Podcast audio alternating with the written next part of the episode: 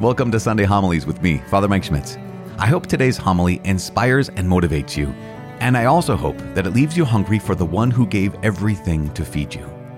If you want to get this and other Sunday Mass resources sent straight to your inbox, sign up at ascensionpress.com/Sunday or by texting Sunday to 33777. You can also follow or subscribe in your podcast app for weekly notifications. God bless. The Lord be with you. And with your spirit. A reading from the Holy Gospel according to John. Glory to you, O Lord. Chapter 1, verses 35 through 42. John was standing with two of his disciples, and as he watched Jesus walk by, he said, "Behold, the Lamb of God." The two disciples heard what he said and followed Jesus. Jesus turned and saw them following him and said to them, "What are you looking for?" They said to him, "Rabbi," which translated means teacher, "where are you staying?" He said to them, "Come and you will see." So they went and saw where Jesus was staying, and they stayed with him that day.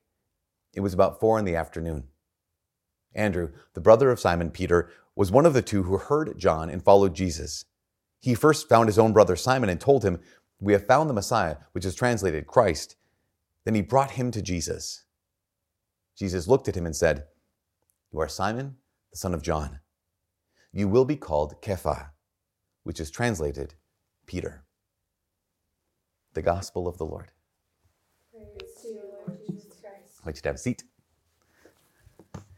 So as a kid, I was not kind of a reader. I really liked books a lot. And there was a kind of a book, it was a type of book, I don't know if you guys have heard of it. It's called the Choose Your Own Adventure books. You guys ever? So the idea behind, they know, so they nodded to me. So the idea behind the Choose Your Own Adventure books is that normally you read a book and it's page one all the way to the end. Well, the Choose Your Own Adventure is they would give you options. And so here you are, you wake up in your little village and you have an opportunity to go off to a distant land or to stay home. If you want to go to a distant land, turn to page 28. If you want to stay home, go to page 72. And then you make the decision. Then you say I wanted to leave, so I go to page 28. And then, you come to this river, and there's this old woman who says, "If you give me such and such, I will take you across the river." And then it's, do you give her the thing or do you not give her the thing? If you give her the thing, go to page 112. This whole thing. So the problem with that is, well, I loved them. They were so much fun. But I only have 10 fingers. And so what I would do is I make a decision and I put my finger to mark the page. Because if I didn't like what I decided, I would just go back and go to the same, and then I would make all these decisions because I was fine with the decision, right? It was kind of like, okay, yeah, I'll leave the village, or yeah, I'll stay at home. Yeah, I'll cross the river. Yeah, I won't cross the river. But the idea was if I kept marking all these pages with my fingers because it was kind of about risk. I mean, the risk is pretty minimal, but I was like, what if I make the wrong choice? And the wrong choice isn't even just like you end up dead, although that happens a lot in those Choose Your Own Adventure books. But what if there's just something better? Like this is fine, you have success. But what if I made a different choice and the opportunity to actually have something better was there and I missed the opportunity for something better, not even just disaster, but just the optimal, I want to be optimally happy. And this is one of those things where, as we begin this new semester, for our students right now, this new year, I think a lot of times we find our students are solidifying their decisions, right? They're making decisions because it's either, if you're a freshman, it's okay, are you going to commit to a major at this point? Sometimes, or are you going to have an internship this summer? What is that internship going to be? You have to kind of decide that around now. Where are you going to live? Are you going to live with your roommates from last year? Roommates and new roommates? Are you going to live in an apartment, a house, on campus, off campus? Some of our students are graduating. And so they're making interviews and they're making decisions, all these decisions, not just about who they're going to work for, or who they're going to interview with, but also where are you going to live? Are you going to try to stay in town? Are you going to try to go off? Are you going to go back home? All of these decisions can leave us with this place of I am in a place of uncertainty where all I want is clarity. Because it seems like every choice I make is a risk because what if I make the wrong choice? And again, not just the wrong choice and I have disaster, but what if I make the wrong choice and I miss out on something better? Because that's us, right? We want the best. How do I live my life in such a way that I can be optimally happy? What course will make me optimally happy? That's the fact that so many of us, we become paralyzed by these choices, not just because our life can be a disaster, but because it might just not be the best it could be. But here's the question. Is that the point of life? Like, is that the goal of life? Is the purpose of life to be optimally happy? And maybe it is. Maybe it is. Maybe the purpose of life is just make whatever decision you think will make you the most happy and pursue happiness. Which is, it's funny because I wonder if that's one of the reasons why some people I talk to, I've spoken with and heard it talk. That's one of the reasons why they reject God. One of the reasons they actually become atheists. In fact, there's this comedian. His name is Shane Smith. I heard Shane Smith's set years ago. He was on a YouTube channel called Dry Bar Comedy, which is the world's largest collection of clean comedy. It's really good. His look is, Shane has a lot of tattoos. And not only tattoos on his arms and body, he has tattoos on his neck and on his face. In fact, one of my favorite jokes of his, he said, he gets up in this clean comedy act and he has all these tattoos again, all of his neck, all of his face. And he says, you know what? When I got tattoos on my face, I knew that there would be positives and negatives. I gotta tell you guys, it's been mostly negative. Just like really, really good. But Shane reached out about, a month and a half ago, and to me, and he said that he's becoming Catholic. I've never met him, I've only seen his act, but he's been atheist for most of his life, and he's on his way to become Catholic. Even more than that, I didn't realize he was at Seek with us 2 weeks ago, and even better, last week he was on Pints with Aquinas with Matt Fradd, and he was told his story. And his story was so remarkable because at one point, he had a pretty rough childhood, rough adolescence, rough young adult time. The kind of difficulty that not a lot of people live through, but not a lot of people make it through. But he even described himself, I'm paraphrasing, he said, even as a kid, as a young man, I knew God existed, but I'm choosing to be an atheist because I know that if I admit that God exists, then I owe him something. That if I admit that God exists, then I just can't do whatever I want, and what I want to do is I want to do whatever it is I want. If I admit that God exists, then he has a claim on my life. And that's what we hear today, right? In 1 Corinthians chapter 6. That's what St. Paul says. He says this so clear. He says, you're not your own. You've been purchased at a price. And this is for some people, like Shane earlier, that's bad news. You are not your own is bad news. The truth that God has a claim on your life, for some people that makes us sad. Because why? Because it means I can't do what I want. It means I owe something to God. And yet, think about this. Again, here's the first Sunday of Ordinary Time after Christmas season just concluded. What did we celebrate? At Christmas, we celebrated the truth that God so loved the world that he gave his only son so that we might not perish but might have eternal life. But sometimes we resent that love. Why? Because that love means that your life is not your life. That love that loved us all the way through the cross, through the grave, to the resurrection. That love means that you are not your own. That love means that God has a claim on your life. And again, as I said, that can make us upset. We can reject that. But here's the crazy thing. In rejecting that, and rejecting the truth that God has a claim on your life, we're also rejecting the love that claimed us. How crazy is that? To be so... What are we trading? We're trading in love for selfishness. We're trading in a God-sized life for a me-sized life. Because not only are we rejecting love, when we reject the fact that God has a claim on our lives, not only are we rejecting love, we're also rejecting the truth that God has a call for your life. This is the truth. God has a claim on your life. God has a call for your life. And in some ways, these are the two ways to look at reality. These are the two ways to look at our lives. If God doesn't exist, then do whatever you want because nothing means anything. But if God does exist, then you can't do whatever you want because your life means something.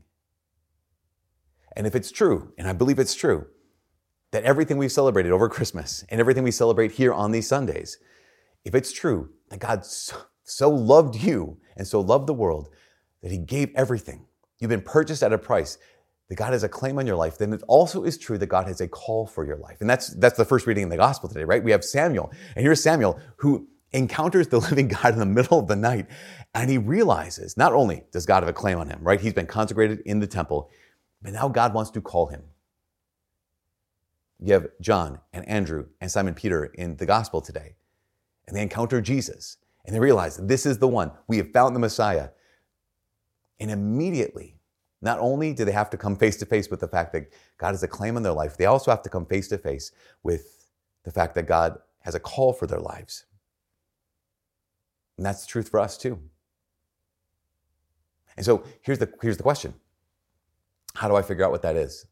I think that's a big question, right? For anyone who has embraced the truth that God has a claim on their life and God has a call for their life, the big question is, okay, so how do I know that? Because it seemed really easy for Samuel. He just woke up in the middle of the night and God was talking to him. Really, really easy for John and Andrew and Simon Peter because they just asked Jesus, what do we do next? And he just told them, like, what do we do here living in 2024? How do we actually live this truth that God has a claim on my life and God has a call for my life? Well, here's some principles. If we're going to live this way, if we're going to live this truth with joy, then here's some things to know. One is these are basics. These are basic principles. Number one, God knows you better than you know yourself. So the reason why you're made, like that call, He knows what it is. The things that bring you joy, He knows what those things are. How you learn, He knows exactly how you learn. What you're going to need to move, He knows exactly what it is you need to move. God knows you better than you know yourself. The second piece is, and God loves you better than you love yourself. So that thing you're made for, He wants that for you. The things that bring you joy, He wants that for you. He knows how you learn, so He's going to speak to you in a way that you can hear. So this is the truth. God knows you better and loves you better than you know and love yourself. And the result of that is the meaning of that, the ultimate, the consequence of that is that you can trust Him. That's the first principle. Second principle is this. There is no perfect plan. Like when it comes to, well, God, what's your plan for my life? Well, okay, the perfect plan was Eden. So Genesis 1 and 2. After that, there's no perfect plan. After that, it's just we're in this life and God is with us. So if you're thinking, okay, I'm going to do my Choose Your Own Adventure book, but I want to figure out the way to be optimally happy. I have to figure out the exact perfect decisions to make. There is literally no such thing. There was such a thing, and then sin happened. Because of that, there's no such thing. And then the third principle is, okay, first principle, God knows and loves you better than you know yourself. Second principle is there's no perfect plan.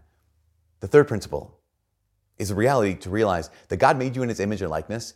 One of the many things that means is you have freedom. That means you have freedom to choose this or that. Now, keep this in mind. There are some times when God has said, okay, I want you to do this, and I want you to not do that. In those cases, you don't have to discern. That's just the thing to do or thing not to do. For example, when God appeared to Samuel in the first reading today, in 1 Samuel, He said, Samuel, here's what I want you to do. Samuel didn't have to say, like, well, I'm going to use my freedom to do something else. No, he used his freedom to do what God asked him to do. For most of us, a lot of life is exercising your God-given gift of freedom. The God-given gift of your intellect and your will to look at the world, try to understand it, and then take a step. So how do we do that? I always like to look at it really simply. And the simple thing is, when you need to make a decision, knowing that God knows you better and loves you better than you love yourself, knowing that there's no perfect plan, knowing you've been given freedom, how do you use that freedom? How do you actually respond to God's will? How do you choose to live out God's call for your life? Looking at a decision, I ask 4 questions. And look at ask them about as if they're doors, like a door you're going to step through. Now, some of you have heard of this before, but I think it's worth repeating. So the first question, the first door is, okay, is this a good door? Okay, here's a choice that I have for my life. Is this a good door? Meaning, has God prohibited me going through this? So here's a married man, and he's really discerning whether or not he should date his secretary. Well, that's a bad door. God has already said, do not date your secretary if you're married. Like that is a commandment from the Lord. We know it's from the book of Exodus. I'm paraphrasing. But we realize there are some things God has said, don't do this. So that's not a good door. But the reality is, a lot of our choices that we're trying to discern are either good or neutral.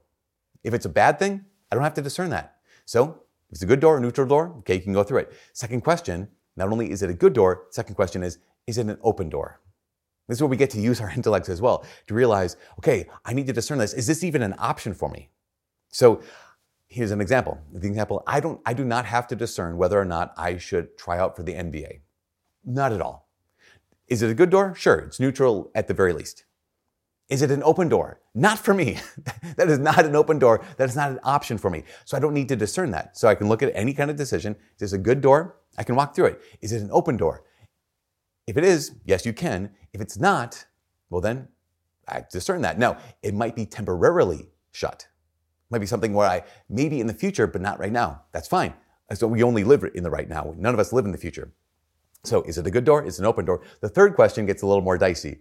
The third question is this a wise door? Because we really need to use our intellect. What I mean by is it a wise door is knowing my past, knowing who I am right now, and knowing who it is I want to be. Would it be wise for me to make this choice? Would it be wise for me to walk through this door? And so this is where it's like, well, who knows? I don't know. And you might not know until you actually try. So is it a good door? Is it an open door? Is it a wise door? And the fourth question is the one people really, really hate because they want an answer. I want to know, just tell me what to do. The fourth question is this a door I want to walk through?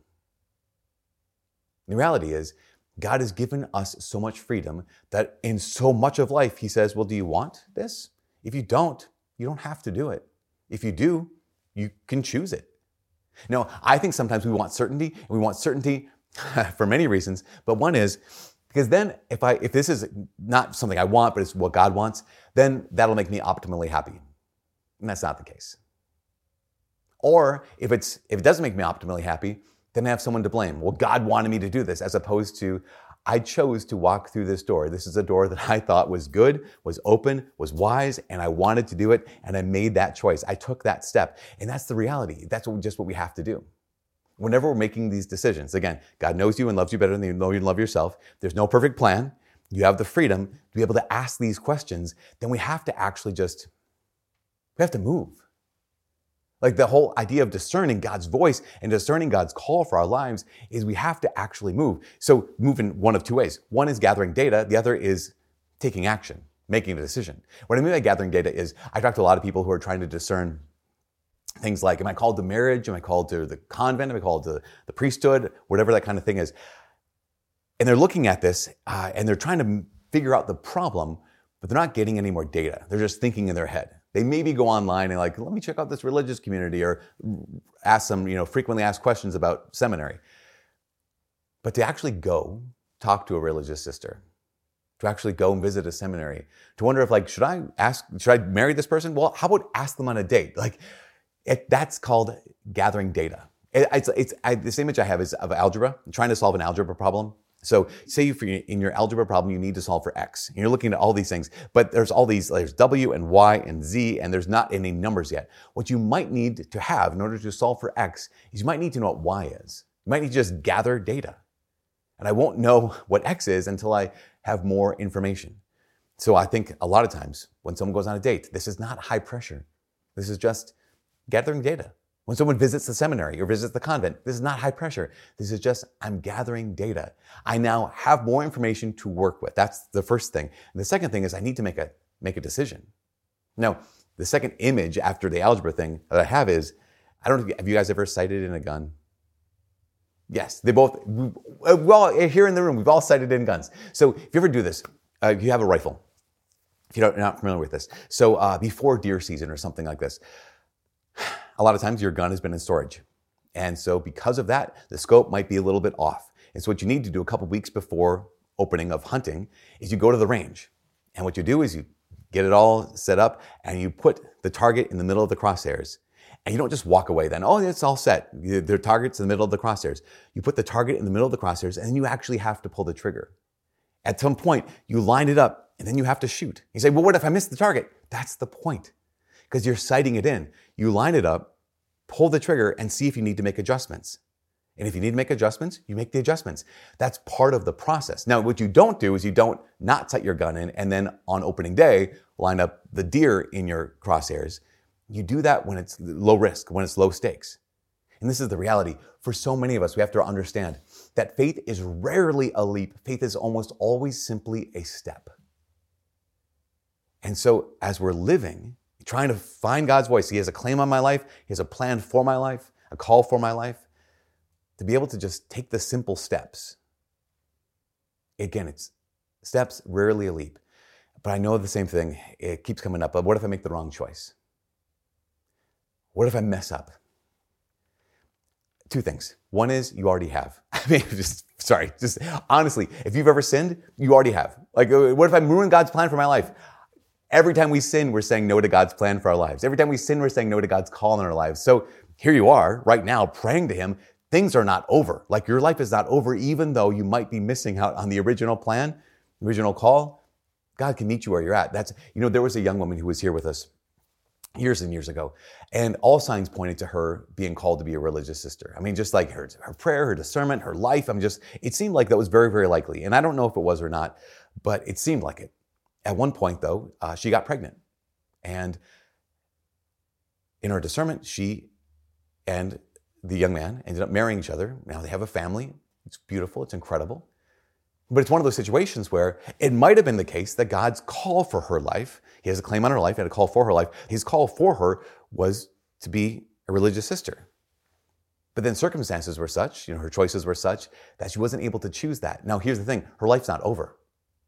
God still has a claim on her life. God still has a call for her life. You know what he does? Every morning he meets her where she's at. And this is true for us. What if I make the wrong choice? If you make the wrong choice, then I'll tell you what, God will meet you where you're at. What if I wreck everything? I'll tell you what, if you wreck everything, God will meet you where you're at. That is just what God does. Well, yeah, but I'll be less happy. Again, the point is not to be optimally happy. The point is not to have the perfect life. The point is to do what he's asking. I mean, think about this. Jesus never, ever made a wrong choice. If there's anyone in the world who did the Father's will perfectly, it is Jesus. Where did that lead him? Did it lead him to be optimally happy, or did it lead him to the cross? It led him to the cross. Samuel. Yeah, he says, yes, speak, Lord, your servant's listening.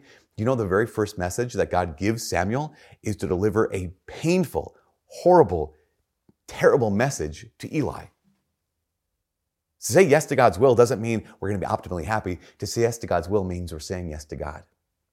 John, Andrew, and Simon Peter today, virtually all of them died for our Lord. God has a claim on your life, and God has a call for your life. That doesn't mean you're going to be optimally happy. It just means you're going to be optimally his, because here's the reality is this. It's just this simple. Life is just this simple. The Christian life is just this simple. You simply realize that your life is his, and you start walking. That's it. God has a claim on your life. God has a call for your life.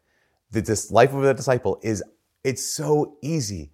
You simply realize your life is his.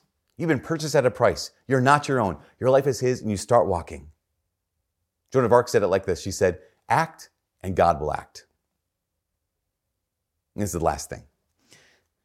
I know at this point, still people are like, I'd be the same way. You're like, yeah, but I just want to know. I just want some certainty. I just want some clarity.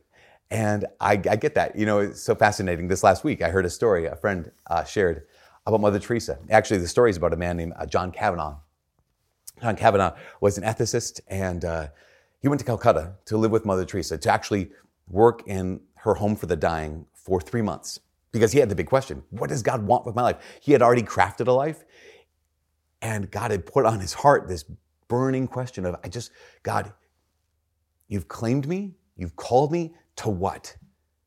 And so after 3 months of working in Calcutta, in the home for the dying, he finally had a chance to ask Mother Teresa to pray for him. And she said, what do you want? What do you want me to pray for you for? And he said, very simply, this is it. Clarity. Pray that I have clarity. And Mother Teresa looked at him and she said, no, I will not do that. And he was like, wait, what? That's why I'm here. I want clarity on God's will. She said this. She said, clarity is the last thing you're clinging to, and you must let go of it.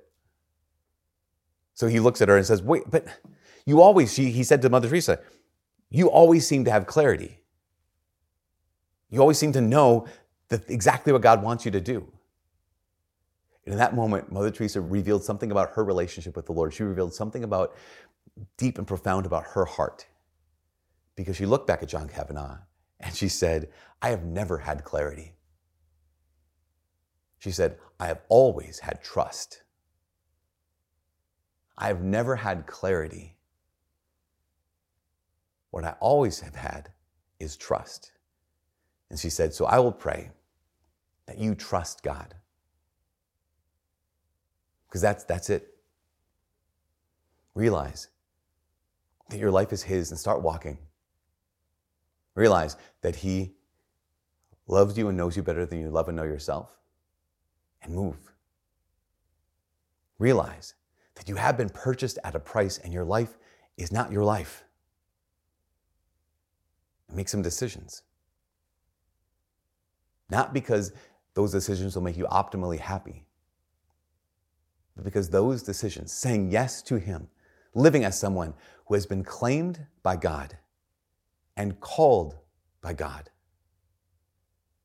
is the only kind of life that's worth living.